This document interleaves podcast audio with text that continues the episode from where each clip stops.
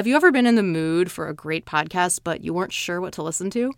Instead of asking your friends one by one or posting on social media and getting a slew of answers and then having to go type those in and look them up, it's very inefficient.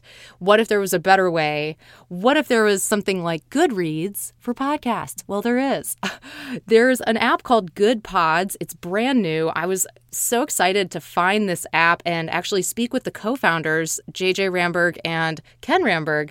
We will be speaking with JJ on the Beetle Moment Marketing podcast in a couple weeks, but until then, go ahead and check out Goodpods. It's totally free, easy to use, really nice UI. You can share podcasts in the feed kind of socially and follow other people, including your own friends or celebrities, even.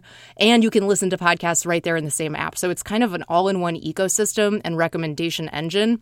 Really cool, early days, lots of just great things that could come of this. And I encourage you to check out Goodpods.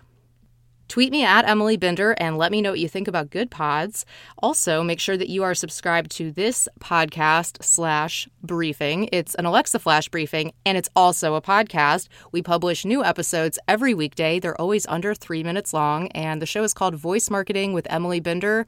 You can subscribe easily anywhere at emilybinder.com slash briefing.